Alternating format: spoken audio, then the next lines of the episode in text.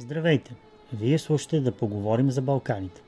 Подкаст на Института за балканистика с Център по тракология при Българската академия на науките.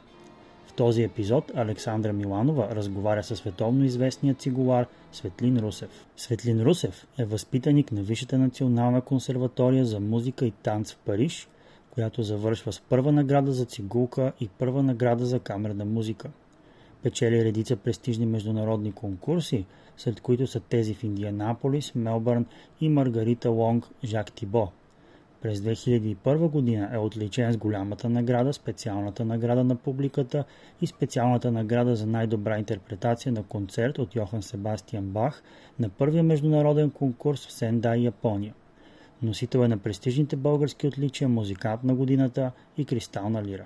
Като солист Светлин Русев свири с Националния оркестър на Франция, Филхармоничния оркестър на Френското национално радио, Сеулската филхармония, Филхармонията на Токио, Филхармонията на Сендай, Симфоничния оркестър на Индианаполис, Националния оркестър Джорджа Енеско, Оркестър на Румънското национално радио, Филхармонията на Йоханесбург и други оркестри в САЩ, Латинска Америка, Азия и Европа. Заема поста артистичен директор на Софийската филхармония от 2016 до 2018 година. От септември 2008 година е професор по цигулка във Висшата национална консерватория за музика и танц в Париж. Светлин Русев свири на цигулка Страдивариус Кампоселиче от 1710 година, предоставена от Nippon Music Foundation. Майстро Русев, каква година изпратихте? Каква беше 2022 за вас? А, доста интересна. Като цяло, нали, след пандемично, много, по много нов начин се случваха всички неща в много по- къси срокове, професионална гледна точка на замествания, на пътувания, всичко беше доста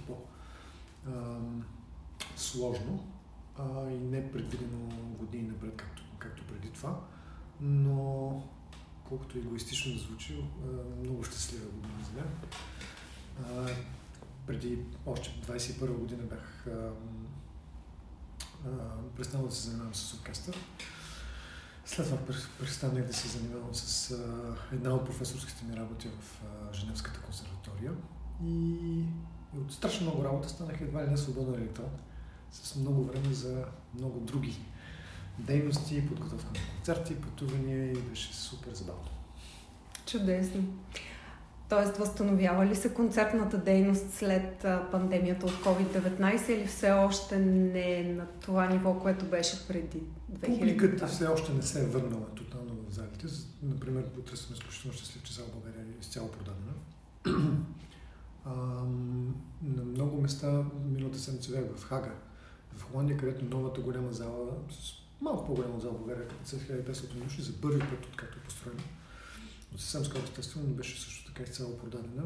А, просто хората са с други вече навици от към излизания социален живот и, и така нататък. Но, но концертната дейност се възвръща, въпреки че всичко става в много по...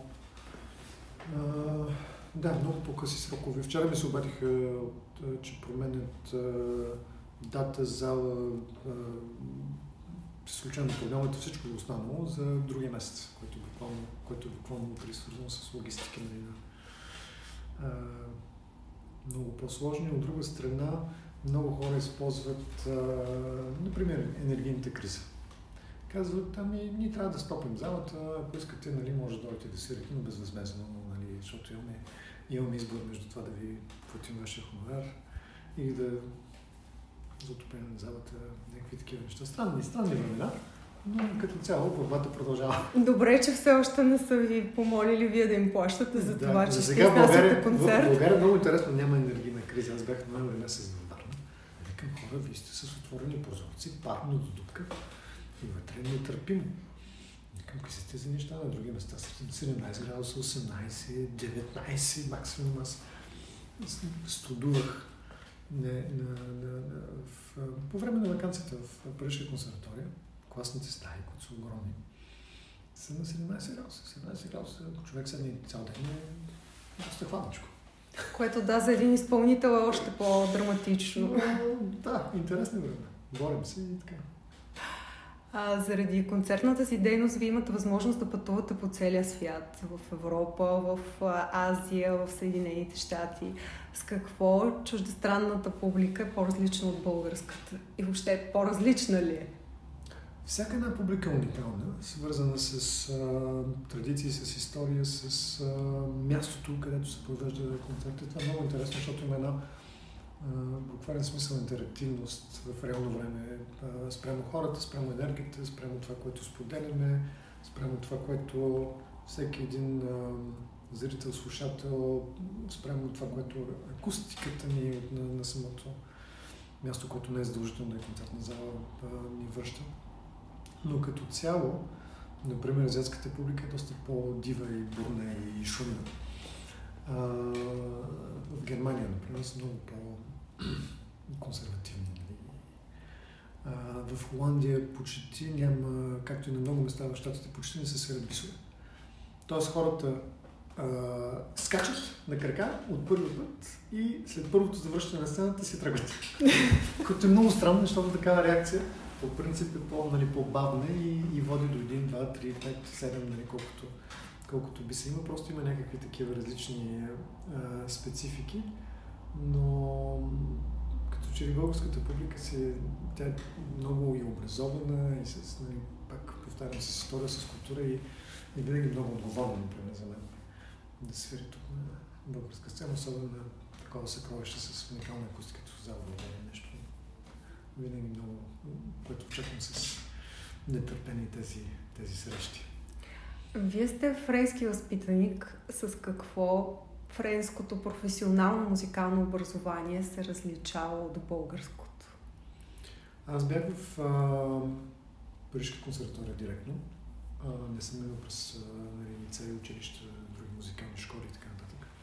Въпреки, че съм преподавал там в две от тях. И е доста, така, доста екстремна разликата между, между школите, където Както и в Швейцария същата система учат в една Женева, която е най-голямо село като, като население. Не говорим за концентрацията на, на, на международни организации и, и най-международния град на Швейцария. Но като население 160 хиляди души и, и там околностите има 5 хиляди деца, които учат музика. Като нещо просто нечувано като статистика, като, като брой. но много малко от тях стигат до някакво професионално ниво. Парижската консерватория въпреки, че по-голям процент а, от хората са френски възпитаници, има студенти от цял свят. Просто там социалните, музикални и всякакви сблъсъци са на много по-интересно, по-високо ниво. И аз бях много щастлив, защото получих прекрасно образование от там. И, а пък и от 98 година на времето като млад професор и преподавам там. И, и прекрасно да се запази този контакт и с следващите поколения и на такова ниво да работи човек.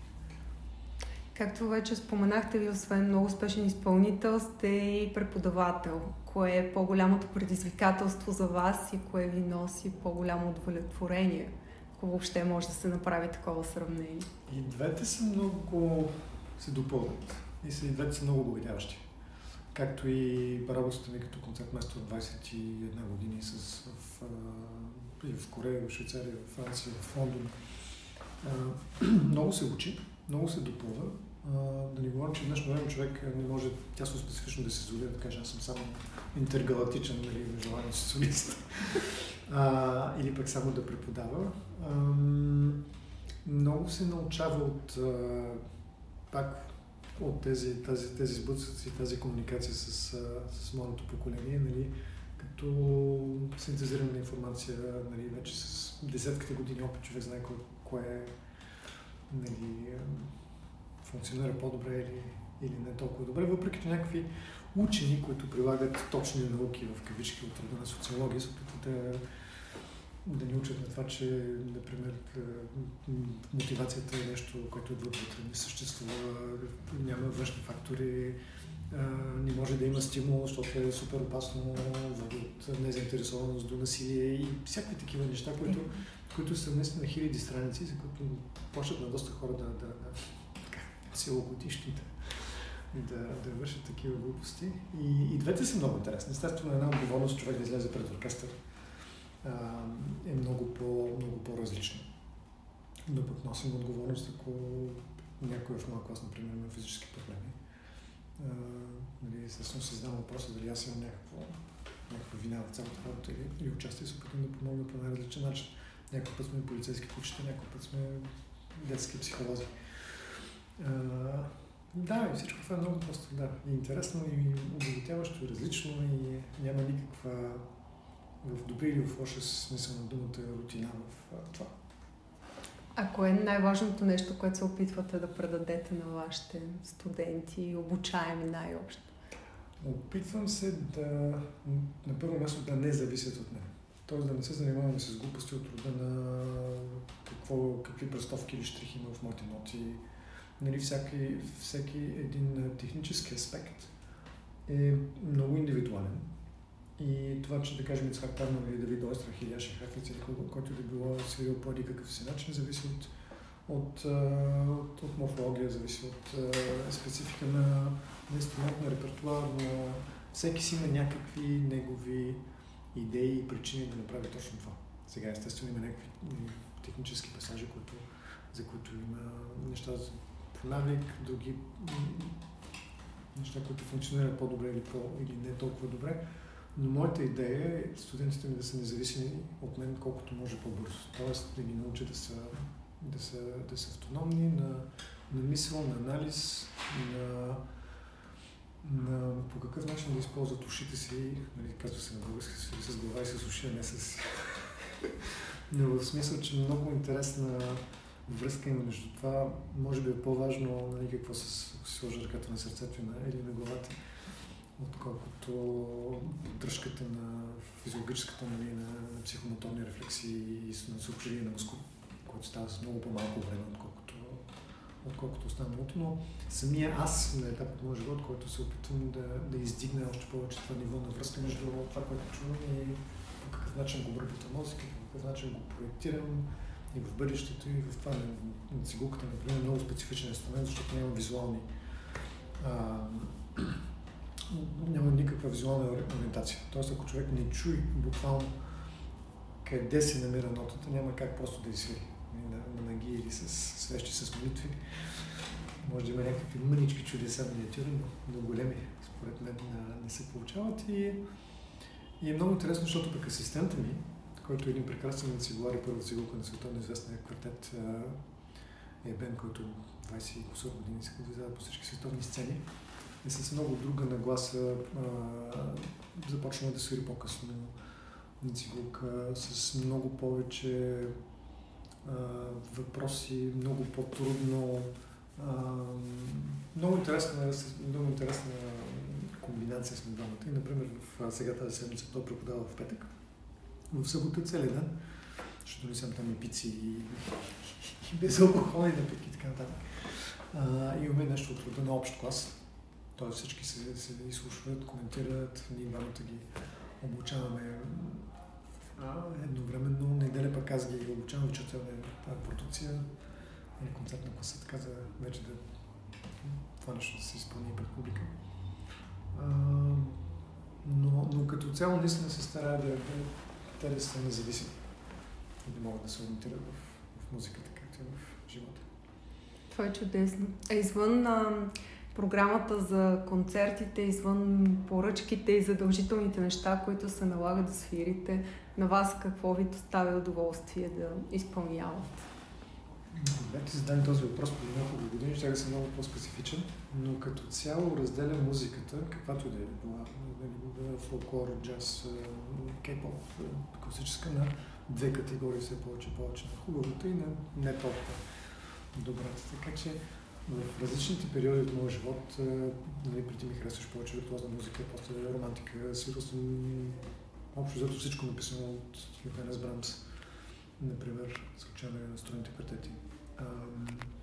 но сега дали е концептуално свръхмодерна съвременна музика или барок, просто да, виждам нещата, които са написани, за да са нали, интелектуално упражнение и виждам другите неща, които са написани, за да се изсвирят. Наскоро а, изпълних за трети път под неговата палка концерта с оркестър на Емил Табаков, който е типично такова произведение. Много трудно, защото знае, че може да се свири, може да се заработи от оркестъра, а, написан за мен, а, двойния концерт на Минко Ламбов, соловия концерт на Минко Ламбов, доста такива. Сега записвам много произведения световна премиера в други месец. Занимавам се с много такива неща, които просто като погледна ноти и като ги различите, казвам да, това е възможно, това е невъзможно, нали, независимост от, от трудността. И общо взето, да, до там се ме докарат по такъв начин разделям. Разбирам. Категориите музика. А къде в следващите месеци нашите слушатели могат да ви чуят, да ви видят? Вие започвате а, първия концерт за 2023 година на Софийска филхармония, който обаче ще бъде преди излъчването на нашия епизод, но знам, че а, следващите месеци имате още няколко гостувания и в София, и в други градове в България. Тази година ще има ли издание на Международния фестивал в родния ви град Русе? Да, аз съм изключително щастлив и привилегирован, тъй като съм все още постоянен гост артист на Софийска филхармония. Това са четири дати през сезона. И с изключение на концерта утре, предстои концерт, който ще е много интересен, защото за първи път ще на виола на българска сцена, а и от само от миналата година съм експериментирал два пъти. И ще водя Софийска филхармония без диригент. Тоест афиша Светлин дирижира Светлин Русев, което е доста подвеждащо, защото не дирижирам с, с фалка пред оркестъра на подиума, но просто ще заработим заедно с чудесните колеги от Софийска филхармония този концерт с много интересна програма Хайден Моцарт и, и Прокофьев. Това е на 26 февруари. Предстоят два концерта в родния ми град Русе в рамките на Мартински музикални дни на откриването с фестивалния оркестър и дирекцията с много по-весела и необичайна програма с китара.